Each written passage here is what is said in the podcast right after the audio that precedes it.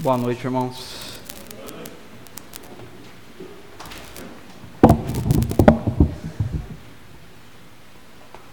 Irmãos, pedi para que quem trouxe sua Bíblia aí esteja abrindo a Bíblia em 1 João, capítulo 2.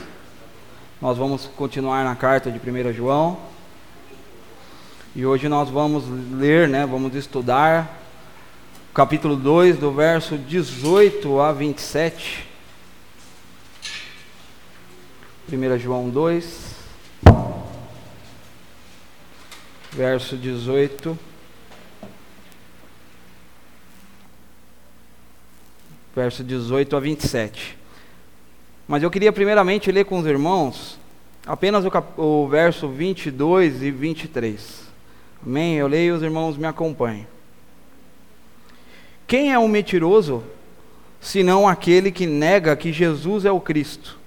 Esse mesmo é o anticristo. Esse que nega o Pai e o Filho. Qualquer que nega o Filho, também não tem o Pai. E aquele que confessa o Filho, tem também o Pai. Amém? Irmãos, quantos de vocês já ouviram falar num homem chamado Ferdinand Valdo Demara, mais conhecido como Demara. Alguém sabe quem foi? O Demara nasceu em 1921 em Massachusetts. Ele ficou conhecido como um dos maiores impostores da história. Ele ficou tão conhecido pelos golpes que ele deu, que inclusive um filme foi inspirado na sua história o filme O Grande Impostor, de 1960.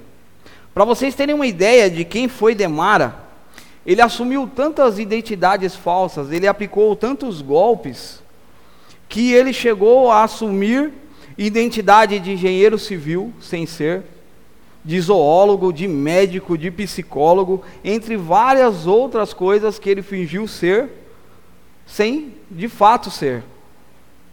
E a carreira, vamos dizer assim, a vida dele como impostor, ela tem início no ano de 1942. Ele servia as Forças Armadas, ele servia o Exército. Mas ele estava descontente com a sua profissão. Ele estava descontente com aquilo que ele fazia. Então o que, que ele fez? O seu primeiro golpe.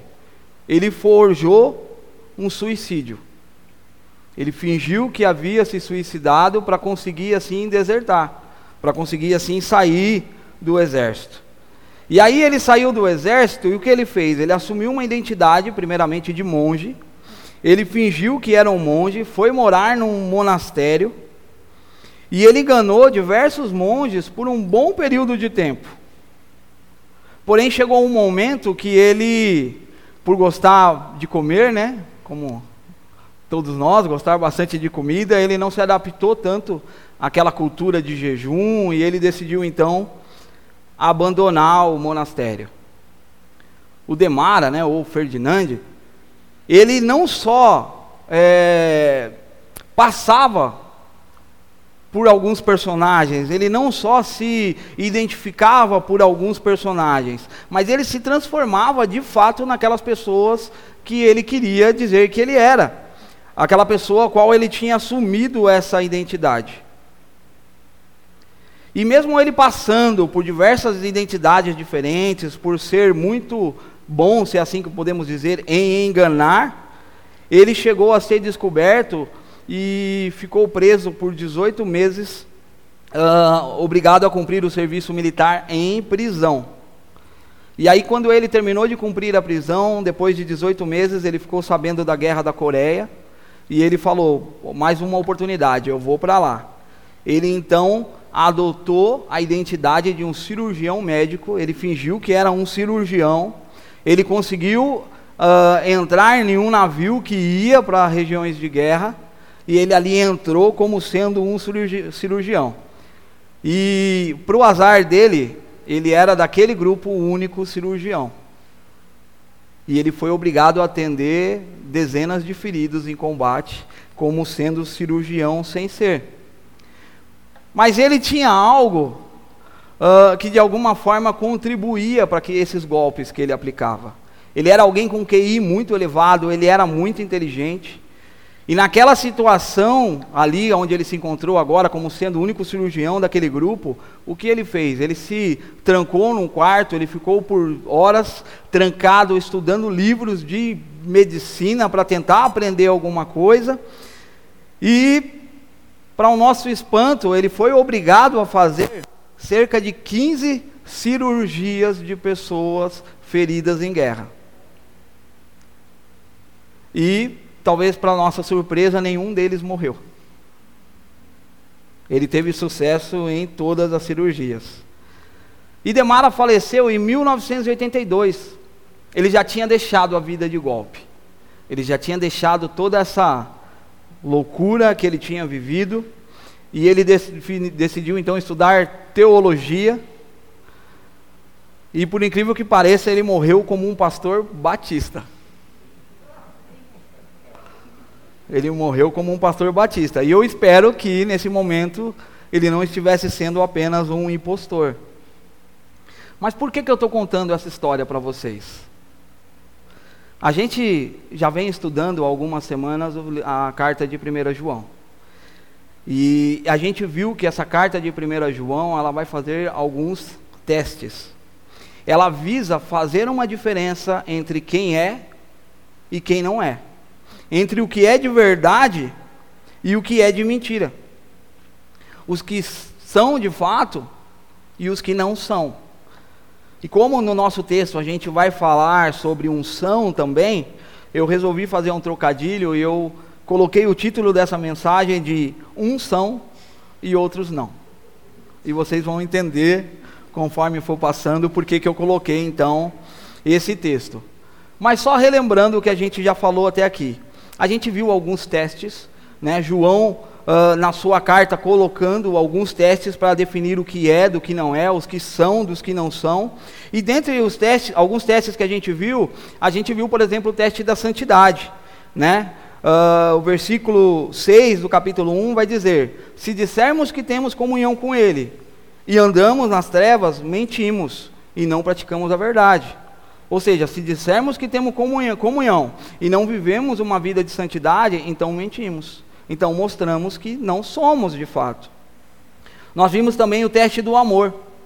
Se dissermos que estamos na luz, mas odiamos o nosso irmão, nós somos mentirosos, né? Nós andamos em trevas. E nessa porção do texto que nós vamos estudar nessa noite, João vai nos deixar um teste onde ele vai nos ensinar que qualquer um que nega Jesus, que Jesus é o Cristo, que Jesus é o Messias, esse então é um anticristo. Esse é um anticristo. Amém? Então vamos voltar para o nosso texto. A gente vai ler, primeiramente, o verso 18 e 19. Depois eu vou, vou pular para o verso 22 e 23. Eu vou ler, os irmãos me acompanhem. Filhinhos, esta é a última hora. E conforme ouvistes que vem o anticristo, já muitos anticristos se têm levantado por onde conhecemos que é a última hora. Saíram dentre nós, mas não eram dos nossos, porque se fossem dos nossos, teriam permanecido conosco. Mas todos eles saíram para que se manifestasse que não são dos nossos. Verso 22. Quem é o mentiroso, senão aquele que nega que Jesus, que Jesus é o Cristo? Esse mesmo é o anticristo. Esse que nega o pai e o filho. Qualquer que nega o filho também nega o pai. Aquele que confessa o filho também confessa o pai. Amém? Irmãos, uh, para nós entendermos, né, toda vez que a Bíblia fala a respeito de última hora, últimos tempos, ela está falando, na verdade, de um período bastante grande. Né? Muitas vezes nós nos deparamos com esse, ter, com esse termo, ah, a última hora, e a gente costuma atribuir isso ao, ao fim dos tempos, à volta de Jesus, a um evento futuro. Mas na verdade, quando a Bíblia fala sobre última hora, ela tá, ela, esse tempo, na verdade, ele se refere à ressurreição de Cristo, da glorificação de Cristo, até o retorno de Cristo. Então, todo esse período que Jesus foi glorificado e voltou aos céus, até a próxima vinda dele é chamado de última hora. Então nós ainda vivemos nesse tempo. E o que que João então está alertando aqui nessa carta? O que que ele está alertando nesse trecho que nós acabamos de ler? Que há algo muito perigoso que está acontecendo no mundo nessa última hora. Nessa última hora que nós também vivemos. E ele vai dizer que há entre nós muitos enganadores, pessoas buscando nos enganar e nos tirar do caminho. E para a gente entender um pouco o, contexto a qual ele está dizendo, né, o Júnior já explicou um pouco isso uh, no, no, começo da carta, a gente ouviu falar sobre os gnósticos, por exemplo, e esses gnósticos, entre algumas coisas erradas que eles uh, ensinavam, né, entre várias coisas erradas que eles ensinavam, uh, uma delas era que Jesus não tinha vindo em carne, que Jesus não tinha vindo em carne. Alguns deles acreditavam que Jesus foi uma espécie de um fantasma que ele era simplesmente um fantasma. Outros vão acreditar dentro dessa mesma ideia que na verdade o espírito de Jesus, ele desceu sobre um homem normal, que o Jesus encarnado, o homem não era de fato o Messias, não era o Cristo, mas que o espírito de Jesus havia descido sobre um homem normal e que momentos antes da crucificação esse espírito abandonou a esse homem, né? E ele morreu sozinho na cruz.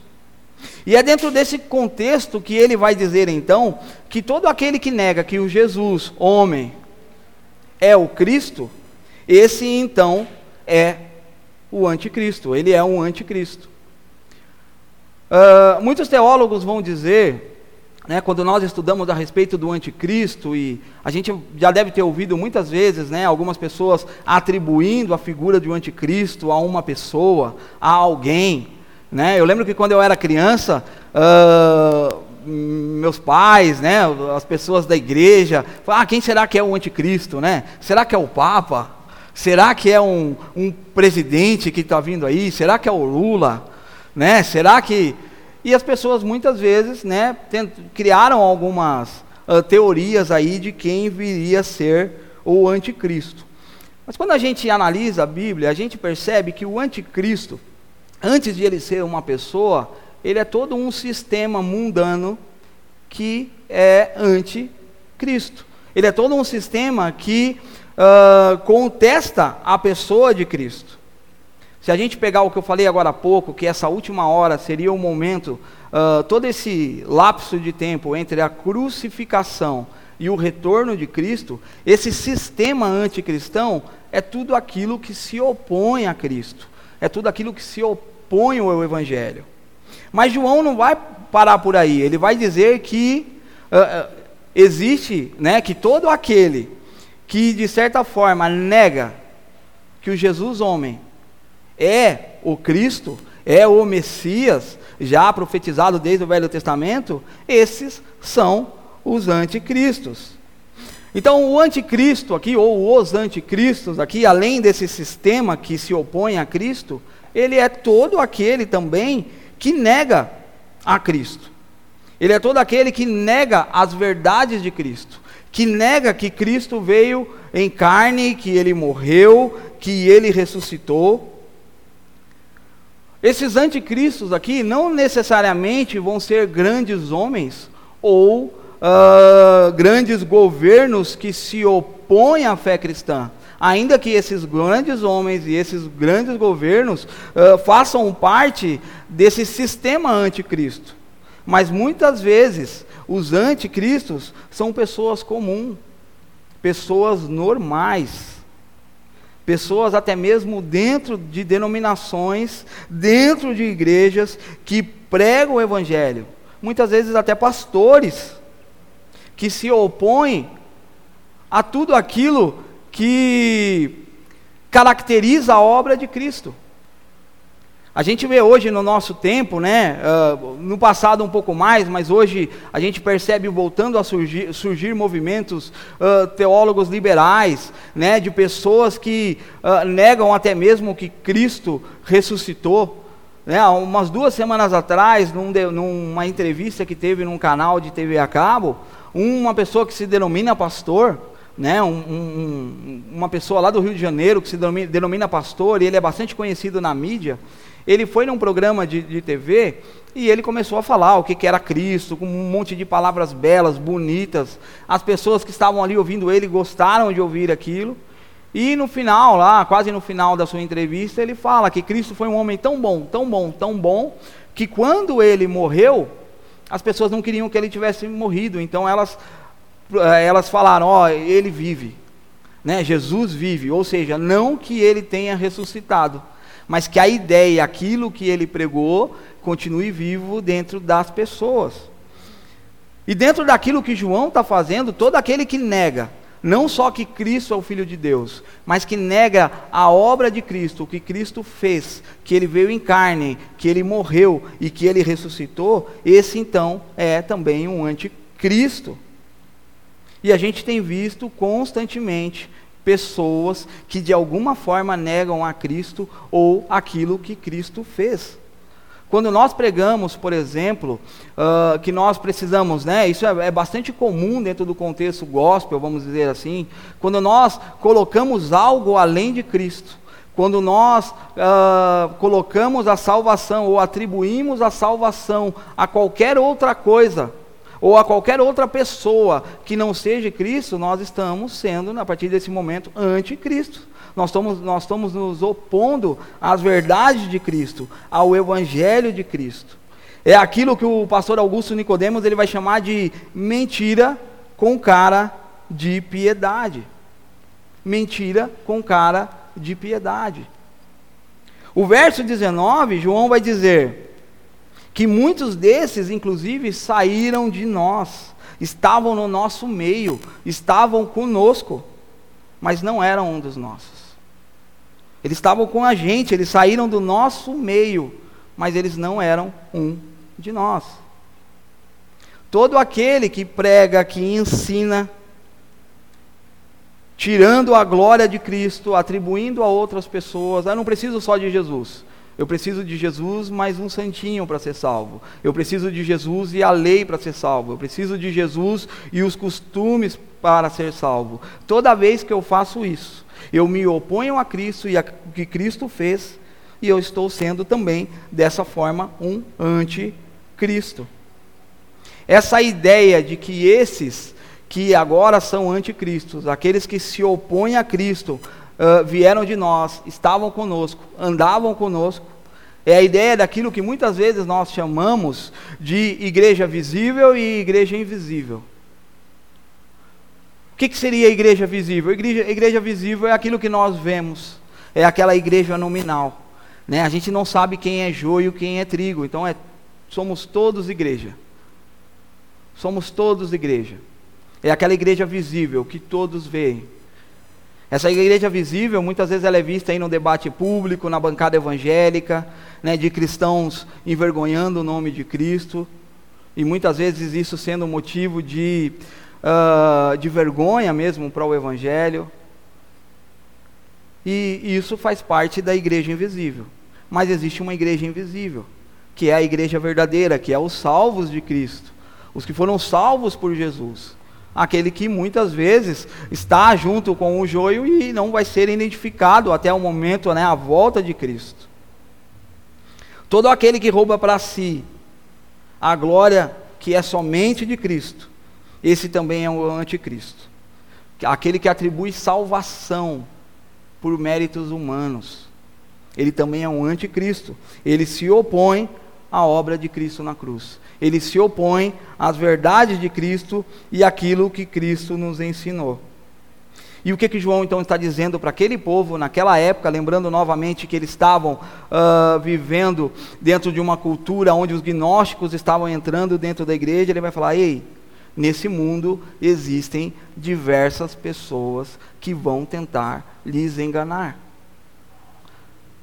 Mas lembrando que nós também fazemos parte dessa última hora, novamente lembrando do, da ressurreição de Cristo até o seu segundo retorno, nós também vivemos nesse ambiente, aonde nesse mundo, nesse momento ao qual vivemos, nessa última hora, também existem muitos tentando nos enganar.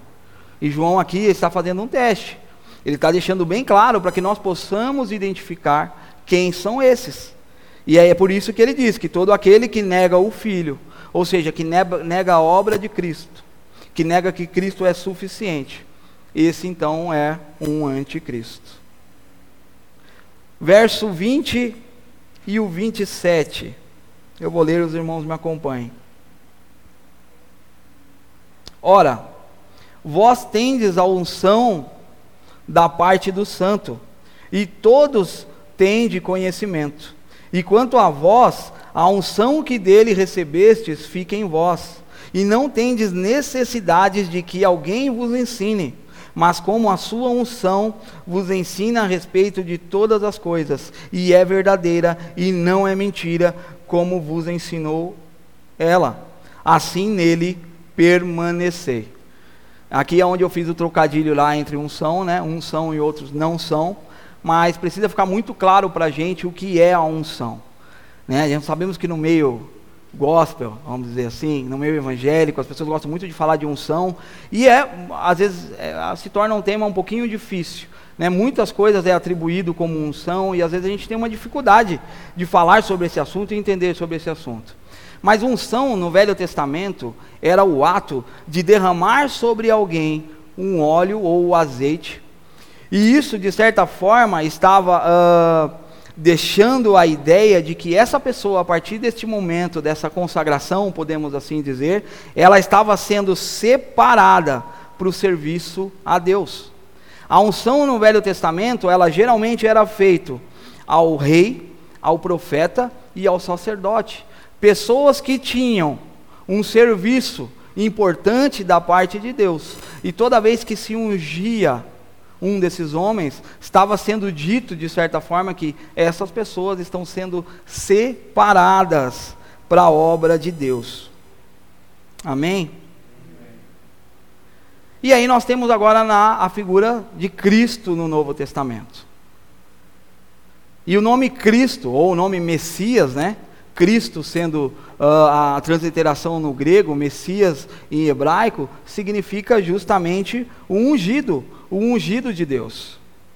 E o mais interessante é que, mesmo Cristo sendo esse ungido, né, ele não foi ungido como acontecia no Velho Testamento, onde nós tínhamos a figura do óleo, onde nós tínhamos a figura do azeite, sendo derramado ali sobre a cabeça daquele que estava sendo separado para o trabalho de Deus. E por que, que Jesus não foi ungido da mesma forma?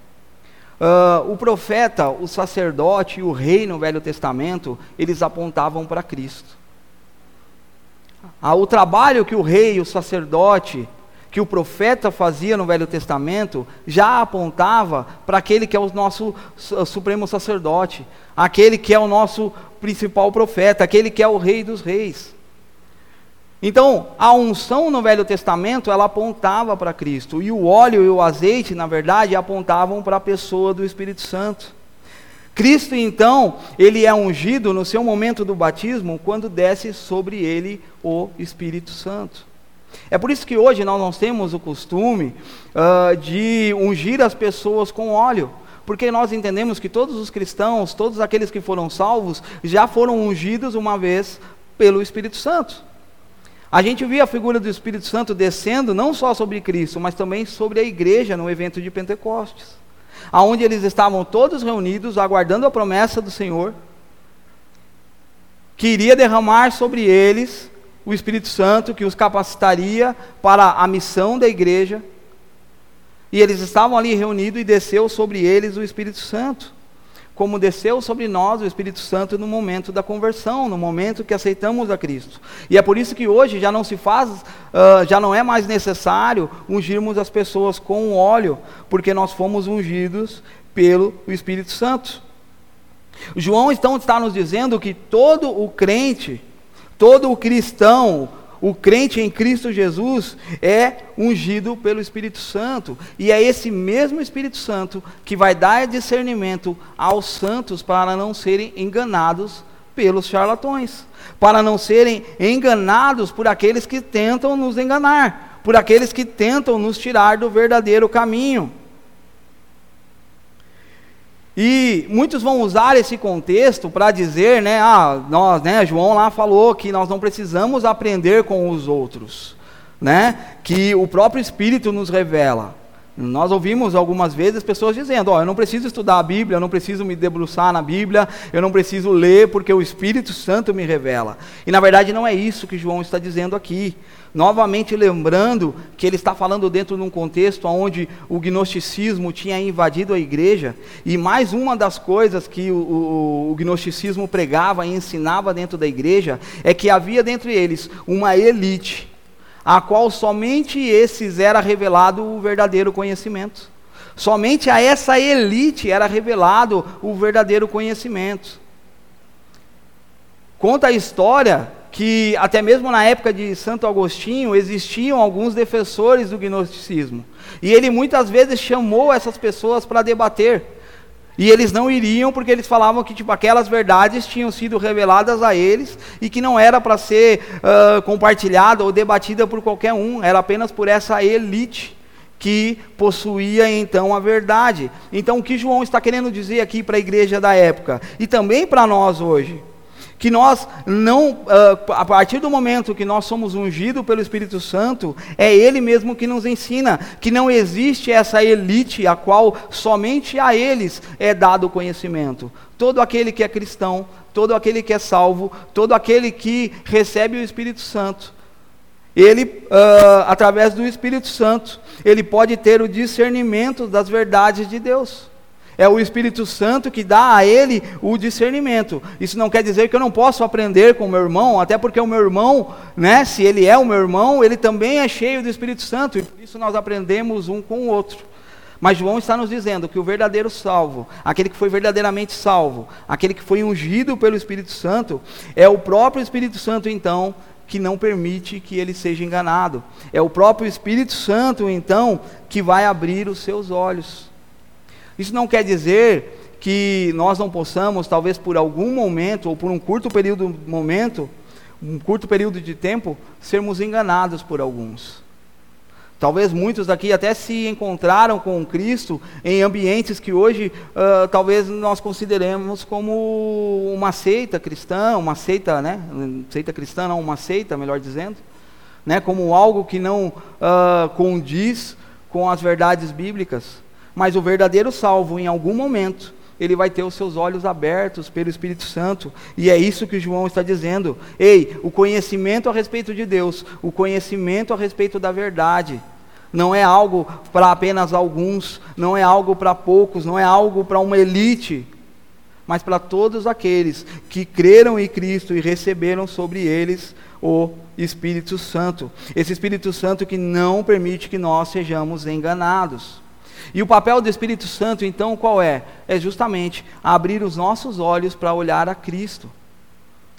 O papel do Espírito Santo, então, é abrir os nossos olhos, não para olharmos para Ele, mas para apontar para Cristo, para olhar para Cristo. Esse é o papel do Espírito Santo. João está dizendo, então, no mundo nós temos enganadores, nessa última hora Naquele momento, no de hoje também, existem muitos enganadores buscando nos enganar, muitos anticristos tentando nos enganar quanto às pessoas de Cristo. Mas quem nos protege de sermos enganados, quem abre os nossos olhos é a pessoa do Espírito Santo. Amém? Verso 24 e 25. Portanto, o que desde o princípio ouvistes, permanece em vós. Se em vós permanecer o que desde o princípio ouviste, também vós permanecereis no Filho e no Pai. Esta é a promessa que ele nos fez, a vida eterna. João, então, aqui está nos dizendo, está dizendo aquelas pessoas e a nós também, a igreja, no decorrer da história, que aquele que guarda aquilo que ouviu, aquele que guarda o Evangelho, aquele que guarda aquilo que aprendeu desde um princípio, a palavra de Cristo, esse então permanece no Filho e permanece no Pai. Aquele que recebeu o Evangelho, que creu no Evangelho, que guardou o Evangelho, esse então permanece. Aquele que creu no ungido de Deus, no Cristo encarnado, no Cristo que habitou entre nós, que morreu, que veio em carne, que foi visto, foi tocado, foi abraçado, que morreu, que derramou seu sangue na cruz e que também ressuscitou. Aquele que crê então, aquele que recebeu esse Cristo, não só tem os seus olhos abertos pelo Espírito Santo, mas como diz no verso 25, esse então, para este então, Deus tem uma promessa. E qual promessa é essa? A de vida eterna. A de vida eterna. Existe um sistema no mundo que se opõe a Cristo. Existe um sistema no mundo que se opõe a Cristo. Existem pessoas no meio de nós que são anticristos, que são enganadores. Todo aquele que nega Cristo e sua obra se opõe a Cristo e é um anticristo também. Mas para aqueles que creem em Cristo, e receberam o próprio Espírito Santo, esses então têm os seus olhos abertos pelo Espírito Santo. O Espírito Santo não nos deixa enganar. É o Espírito Santo que abre os seus olhos, é o Espírito Santo que convence do pecado, é o Espírito Santo que dá discernimento para uh, conseguir compreender os que são e os que não são para conseguir compreender, uh, separar o verdadeiro ensino do falso ensino. Quando nós nos deparamos, isso é algo tão sério e algo tão comum nos nossos dias, e algo uh, que é visto muitas vezes dentro da, das nossas igrejas, dentro de eventos evangélicos, dentro de eventos cristãos, onde pessoas do nosso meio, onde pessoas que andam conosco, onde pessoas que caminham conosco, têm pregado outras verdades, outros ensinos, tem atribuído a salvação não somente a Cristo, não somente a obra de Cristo na cruz, ao que ele fez. E muitos vão dizer: ei, você precisa de Cristo, mas você não precisa só de Cristo. Você precisa de Cristo e algo mais. Você precisa de Cristo e mais alguma coisa. Você precisa de Cristo e força de vontade. Você precisa de Cristo e, e obras. A gente tende a olhar para a pessoa do anticristo e olhar para um evento futuro como algo que virá lá na frente, como alguém que virá lá na frente. E a gente espera que ele se manifeste através de um grande líder político ou através de um grande líder religioso, mas a verdade é que nós temos contato todos os dias com anticristos com o sistema anticristão que se opõe a Cristo, mas com pessoas que têm pregado um falso evangelho. Um evangelho que se opõe a Cristo, que se opõe à verdade das Escrituras. Quando nós atribuímos a salvação às nossas obras, quando nós dizemos, ó, oh, você precisa ser bom para entrar no céu, você precisa ser bonzinho para ir no céu, ó, oh, aquela pessoa morreu, ele não conheceu a Cristo, ele não aceitou a Cristo, mas ele era bonzinho, ele dava cesta básica, ele fazia tantas coisas boas e por isso ele é salvo, atribuindo a salvação a não ser por Cristo Jesus, esse então se opõe à verdade de Cristo, esse então se opõe à fé em Cristo Jesus. E como nós vamos reconhecer esses então? Qual que é a segurança que João nos deixa nesse texto? É que aqueles que receberam a Cristo, aqueles que receberam o Espírito Santo de Deus, esse então, pelo Espírito Santo de Deus, tem os seus olhos abertos. Lembrando novamente que Cristo, né, que Jesus era o Cristo, ou ungido, né, o Messias, ou ungido, aquele que era profetizado no velho, desde o Velho Testamento. E ele está dizendo então que para reconhecer aquele Cristo que foi ungido pelo Espírito Santo, só vai reconhecer então aqueles que também têm o Espírito Santo. Ainda que nós possamos ser enganados por um curto período de tempo, talvez, mas se somos, se somos verdadeiramente salvos, é o Espírito Santo que abre nossos olhos, é o Espírito Santo que nos convence do erro. E é o Espírito Santo, então, que nos deixa a seguinte promessa: a de vida eterna. Amém? Irmãos, de que lado, então, você está nessa história? Dos que creem em Cristo e Sua obra? Daqueles que guardaram aquilo que têm ouvido desde o princípio, o Evangelho, as verdades bíblicas? ou do lado daqueles que se opõem à verdade de Cristo? Do lado daqueles que dizem que nós precisamos de Cristo e mais alguma coisa? Ou talvez você está do lado ainda daquele que ainda não reconheceu que Jesus veio em carne. Vocês já ouviram algumas pessoas dizendo assim: Olha, eu creio em Deus. Eu já escutei isso algumas vezes. Eu creio em Deus. Eu creio que existe um Deus. Eu creio. Mas Jesus não. Jesus foi um homem bom. Jesus foi um homem bom, legal, cheiroso, né? Você vê muitas vezes pessoas falando de Cristo e parece que estão falando do Che Guevara, né?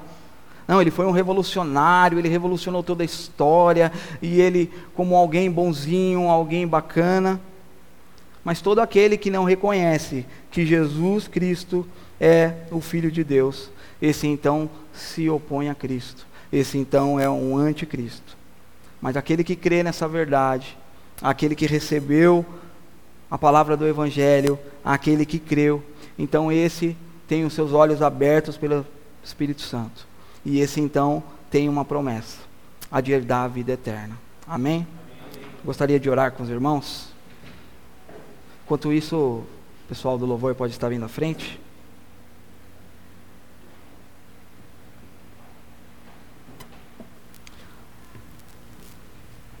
Senhor meu Deus, oh Pai, nós te agradecemos, Senhor, pela, pela tua palavra, Senhor. Te agradecemos, Senhor, pelo Espírito Santo.